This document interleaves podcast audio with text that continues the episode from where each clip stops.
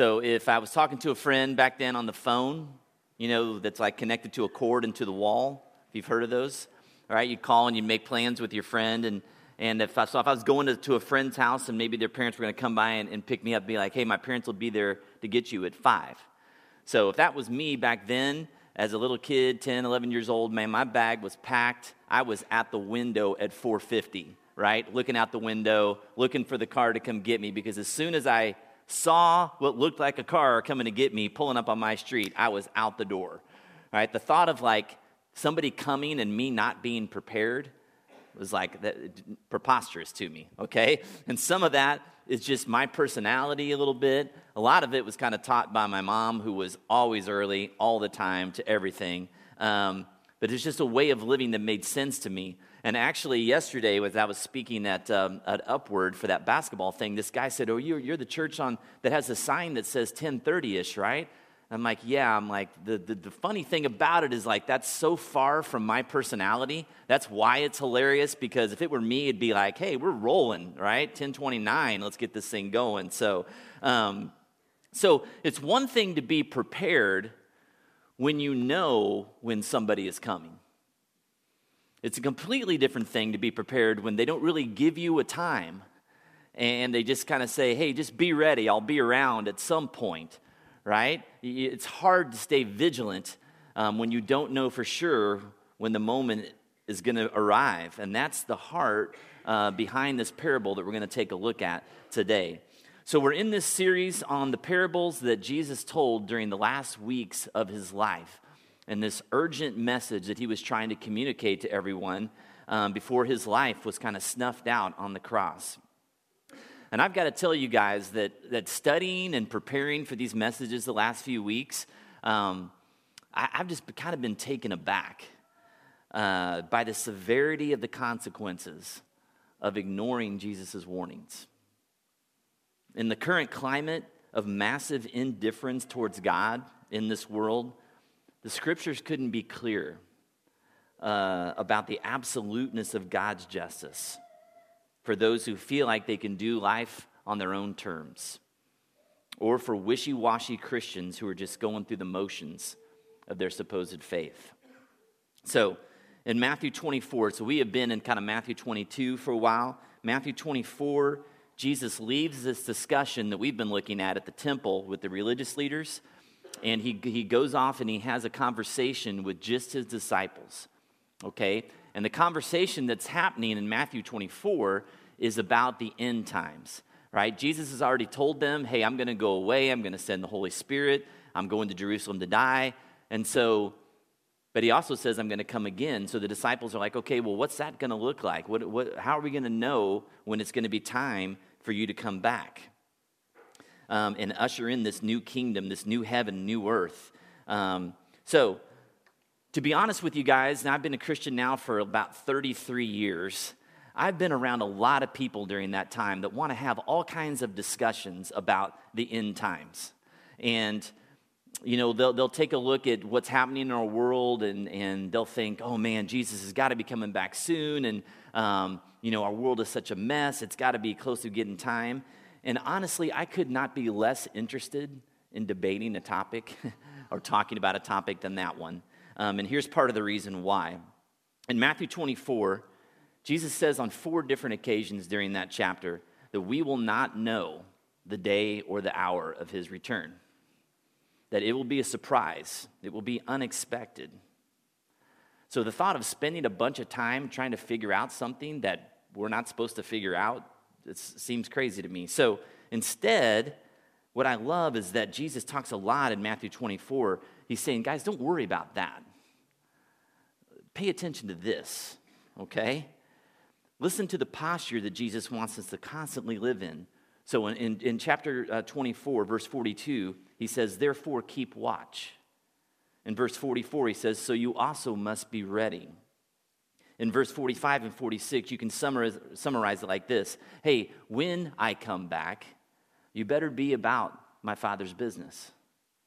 In other words, that when Jesus returns, we, we better be doing the things that God commanded us to do. And so Jesus says, hey, be watchful, be ready, be engaged.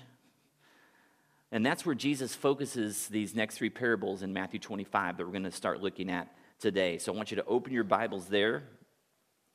Matthew twenty-five is page nine oh two in your pew Bibles.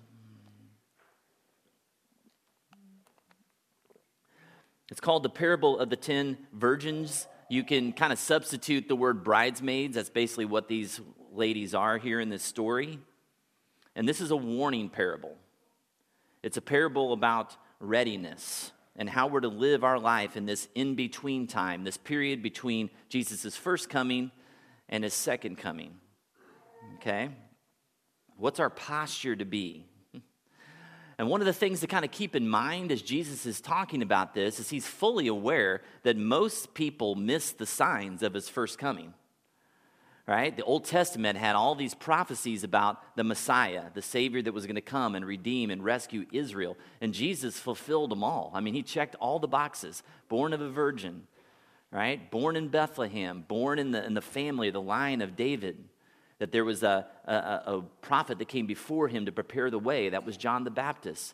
And then Jesus, when he grew up, he, he lived out all the prophecies, did all the things that the Messiah was going to do. He he gave sight to the blind and healed the lame and uh, you know freed the, the captives and, and set the prisoners free. And, and he checked all these boxes, but people still missed him.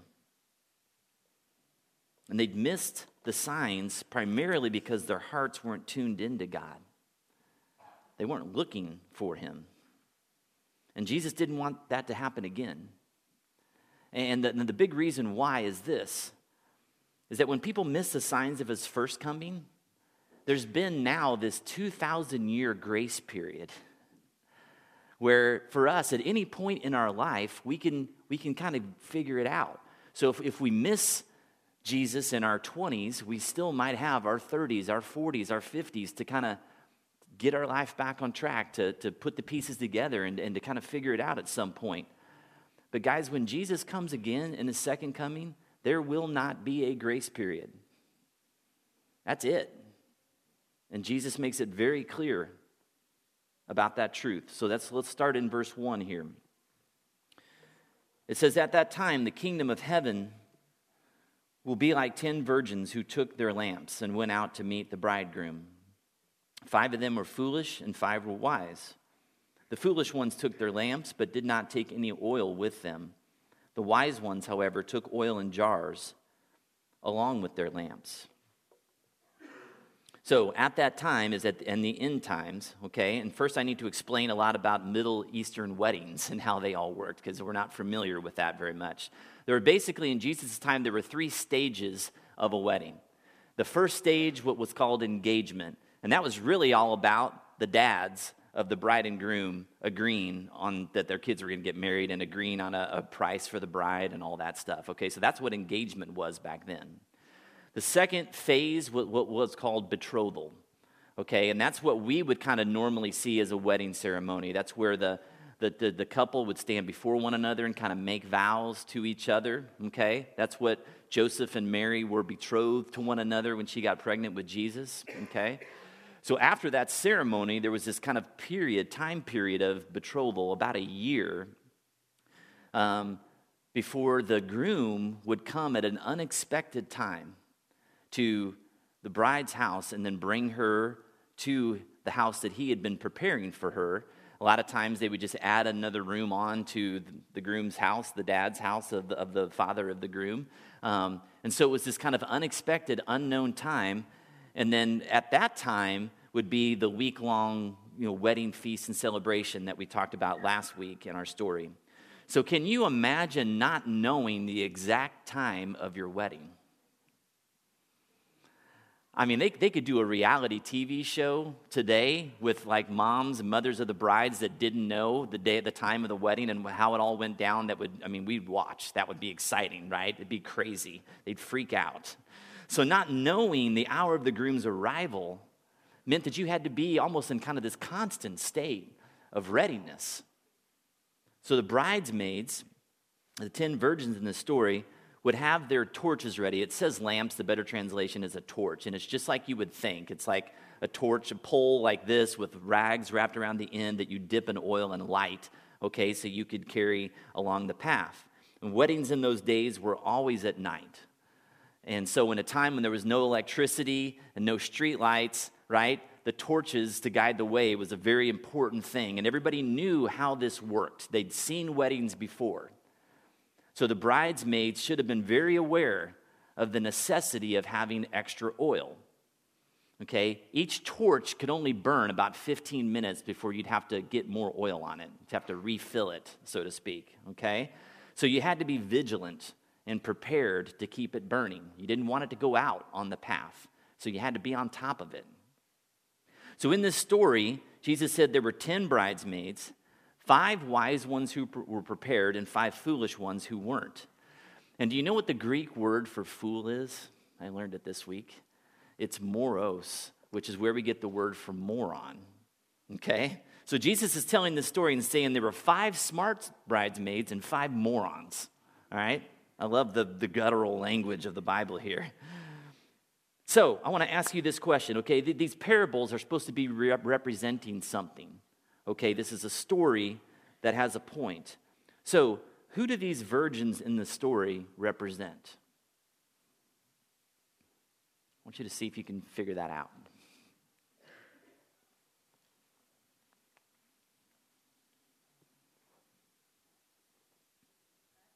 Uh, well, not just us. Specifically, who?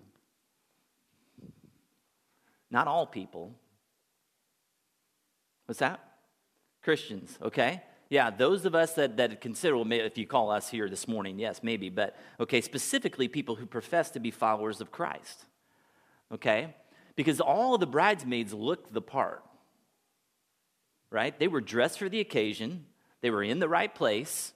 They had their torch, okay? So if you, you would not have been able to just look at them and know, just on outward appearance, which ones were the wise ones and which ones were the fools.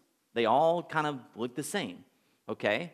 Just like for the most part, if I if I had a, a person, you know, blindfolded in the community room during worship, and then I brought them up here during the during the message right now, and I asked my buddy, hey, pick out which ones are the real Christians. I mean, they'd look at all of you and be like, I don't know if any of them are. No, I'm just kidding.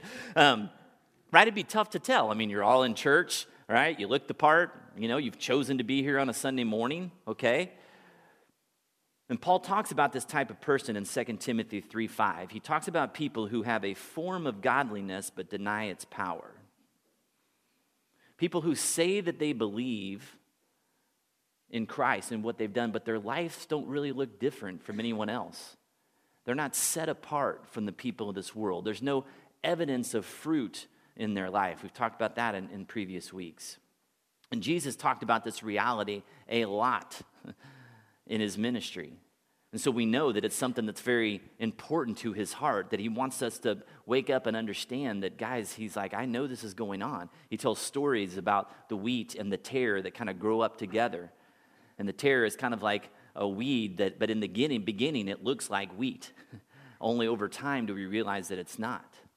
He talks about the parable of the sower, right? And he says that all kinds of seeds fall on soil. And in the beginning, the, the, the plant springs up. But depending on the nature of the soil, how good it is, how deep it is, how rocky it is, how, how much surrounded by weeds it is, three out of the four seeds don't grow up to full height and, and produce a crop. They all look the same in the beginning. If you looked at them in the early days, you'd think, oh, those are all healthy plants. But only over time are the true plants revealed.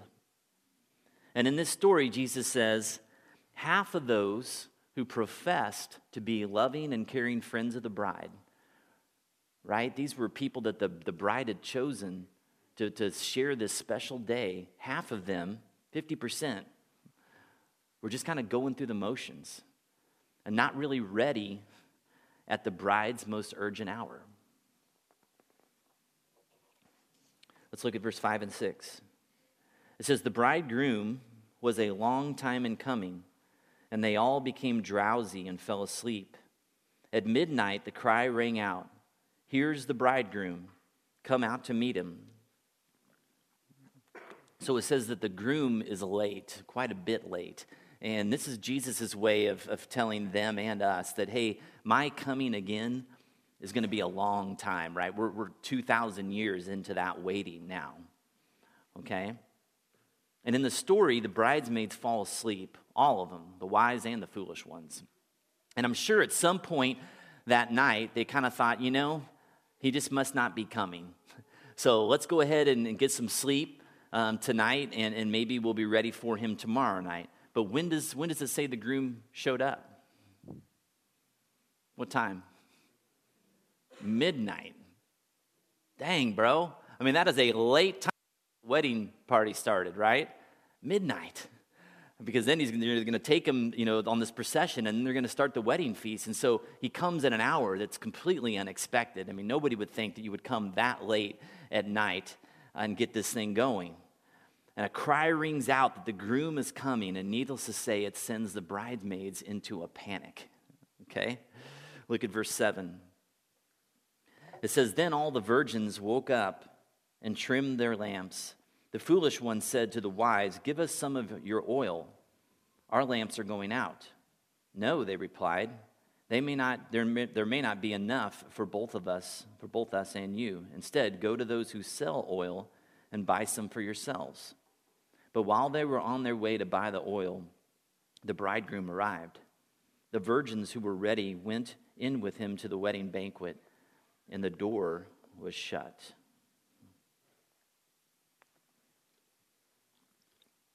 So now the story starts to kind of turn a dark corner. And if you've noticed, a lot of the parables that we've looked at here in the last week of Jesus' life, and each one of them, there kind of comes this, this hinge moment where it starts to get pretty dark. And one commentator explained the moment like this.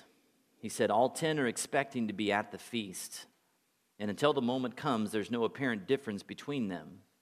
It is the crisis that will divide the ready from the unready." You see, the crisis reveals the true nature. So those who have been born again, those who have not entered through the narrow gate of Christ. So the foolish versions in this story represent those folks who are trying to kind of do Christianity on their own terms. All right, God, I'll show up at church. I'll give you an hour. But but the rest of the week's kind of mine. Or God, I'll, I'll throw a little money in the offering once in a while, but ten percent of my salary? Pfft, no thanks. Or God, I'll, I'll write a check to help the poor and vulnerable, but get involved in their life, come alongside them, man, that's too messy. It's too demanding. And, and these are folks who, who kind of have the lower the bar mentality, right? And young people, let me give you a great example, because I, I, I deal with this with, with kids and young adults all the time. Relationships, right? We know God says, hey, we want you to to, to wait and, and to, to stay ready for that Christian to, to commit your life to, right? And, and but but man, whew, the temptation to just want somebody who's interested in you, regardless of where they're at with Jesus, is strong. God says, hey, I want you to wait until marriage to have sex. But man, the temptation to get engaged in that kind of stuff in a relationship before marriage is difficult. And and we have this kind of lower the bar mentality. How low can I make the standard but still call myself a Christian? So in a panic, the foolish bridesmaids ask the wise ones for help, right? They're like, hey, can we borrow some of your oil? And it's a little shocking that they're like, no, go get your own oil. But here's, here's, the, here's the thing with verse eight. It's describing, what it's trying to describe is this reality that salvation is not transferable. Okay? Salvation is not transferable. You can't borrow anyone else's faith. Another person can't fix your poor personal choices.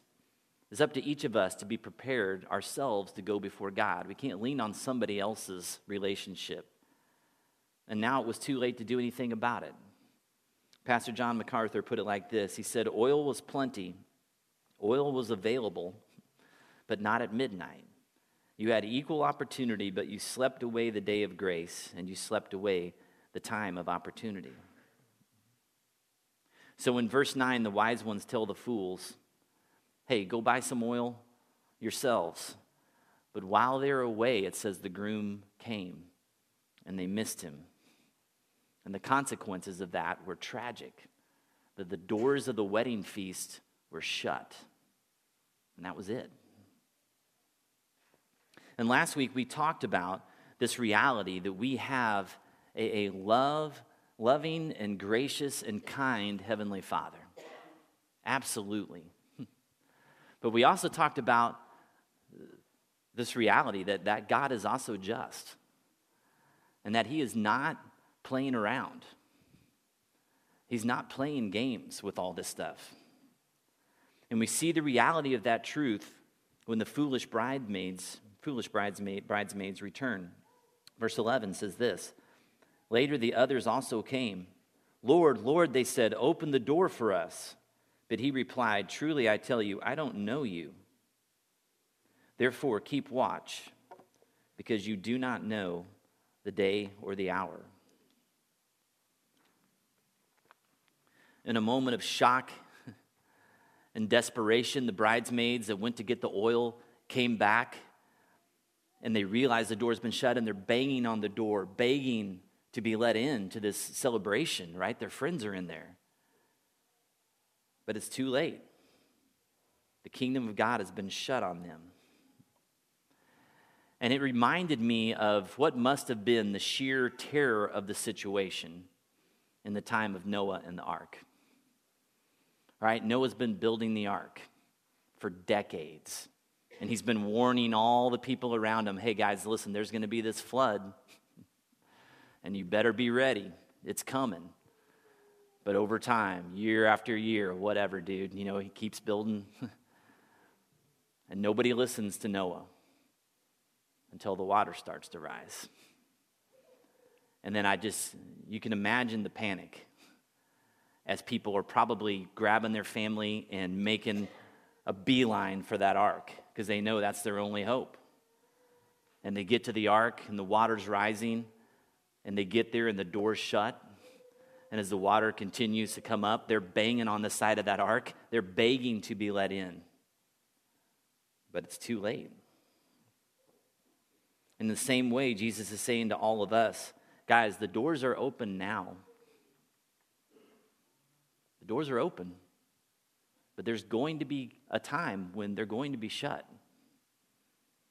It's not always going to be that way. And in that moment when Jesus returns and the trumpet sounds and the ungodly beg and those who thought they were in, but they're foolish hearts, their fraudulent hearts are exposed, won't make it. And Jesus describes those people from verse eleven in here on several occasions in Scripture. Here are a couple of examples. One is from Matthew. Not everyone who says to me, Lord, Lord, will enter the kingdom of heaven, but only the one who does the will of my Father who is in heaven. Many will say to me on that day, many, Lord, Lord, did we not prophesy in your name, and in your name drive out demons, and in your name perform many miracles? Then I will tell them plainly, I never knew you. Away from me, you evildoers. Now, these are people that are like doing good things. We're not talking about the many who aren't even trying, right? These are many who think that they're they're doing the right thing. Go to the next one in Luke. Someone asked him, Lord, are only a few people going to be saved? He said to them, make every effort to enter through the narrow door, because many, I tell you, will try to enter and will not be able to. Once the owner of the house gets up and closes the door, you will stand outside knocking and pleading, sir, open the door for us. But he will answer, I don't know you or where you come from. Then you will say, we ate and drank with you and you taught in our streets. But he will reply, I don't know you or where you come from, away from me, all you evildoers. And see, we read through the Gospels and we see these stories, and maybe when we when we kind of come across them in isolation here and there in Luke, and then maybe in the next year we read in Mark, and, and we see it there. But when you, when you kind of bring them all together and you put them side by side and you start to see the number of times that Jesus talked about this exact same thing, you start to realize that Jesus understands that this is a problem. This is a huge misunderstanding that people who think that they're in aren't getting. And in the context of this wedding, these bridesmaids, they had insulted the bride and groom by not being ready, right? They had one job, right? You see those tweets. You had one one task, right? You had one job. Just, just be ready. Have the fuel. Have the oil. Keep this light going. I've chosen you. You're special to me.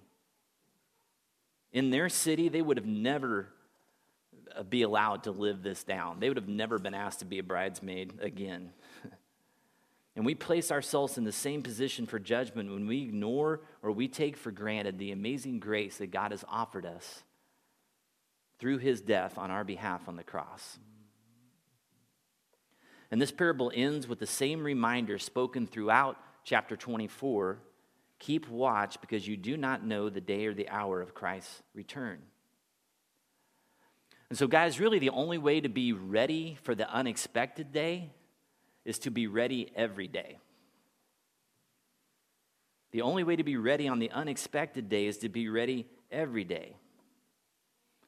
And if we're to view this parable correctly, then it's safe to say that there are many people sitting in pews in Christian churches around the world today, here this morning maybe even, who are like those foolish virgins.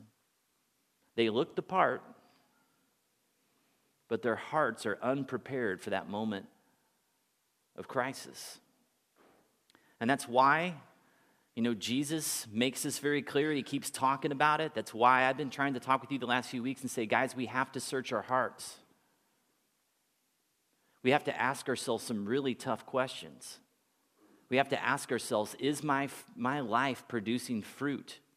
Is there evidence that I'm a follower, a true follower of Christ? Am I asking other people around me, hey, do you see fruit in my life? Do I really want to know the answer to that question? Is our life consumed with the pursuit of God? Is it not just something that's kind of something that we do? Is it the thing we do? The most important thing? Are we aware and grateful for the invitation that's been extended to us? When we gather and we sing and we worship here on a Sunday morning, is our heart moved because of the reality of the words we're singing and what it means in our life? Are we caring for the people around us like Jesus asked us to, to love your neighbor as yourself? Are we sharing our hearts, our lives with them? Are we caring for those outside of our church doors? Do our beliefs and our actions line up? Or are we just playing the Christian game? Are we in love, warning people who take lightly the call to follow Jesus? These are all tough and very important questions. Are we a ready people? Are we doing the things that God commanded us to do? When he comes back, is he going to find us about our Father's work? Do we have a spirit that says, not my will, but yours be done? Not Christianity as I want it to be, the bar that I want to set it at, but Christianity as Jesus commanded that it is. Is that the life I'm living? Is that my desire? If I'm not there yet, is my desire that? Is my pursuit that? That's really what Jesus is looking at. He's looking at the heart. He understands that we're not going to be doing it perfectly. We're, we're flawed. We're broken. But, but our desire should be that. We should be vigilant. When God shares something with us, and however he spoke with you today, are we following through? Are we, we obeying what God has commanded us to do? We don't get to decide what Christianity looks like. Jesus did that. It's our job to line ourselves up with his portrayal of what that is, so that we don't find ourselves on that day wondering, how did I come to Wellspring for years and miss it? It's not going to be because Bob didn't try to tell you. It's not going to be because Jesus didn't try to tell you. Okay? So when we see people around us, guys, in here, and I do it from time to time, I'll pull somebody aside and say, dude, I don't know, man. Like, I hear you saying you want to do this, but I'm looking at the word and it says this, just like I would want somebody would do with me. And, and this is this is what it seems to be saying you need to do, but you're living this way. Man, you got to line that up.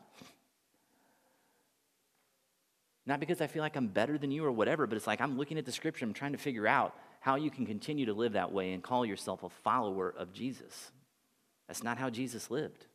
We've got to all do that for one another because the stakes are too high to not get it right. Okay, let's pray.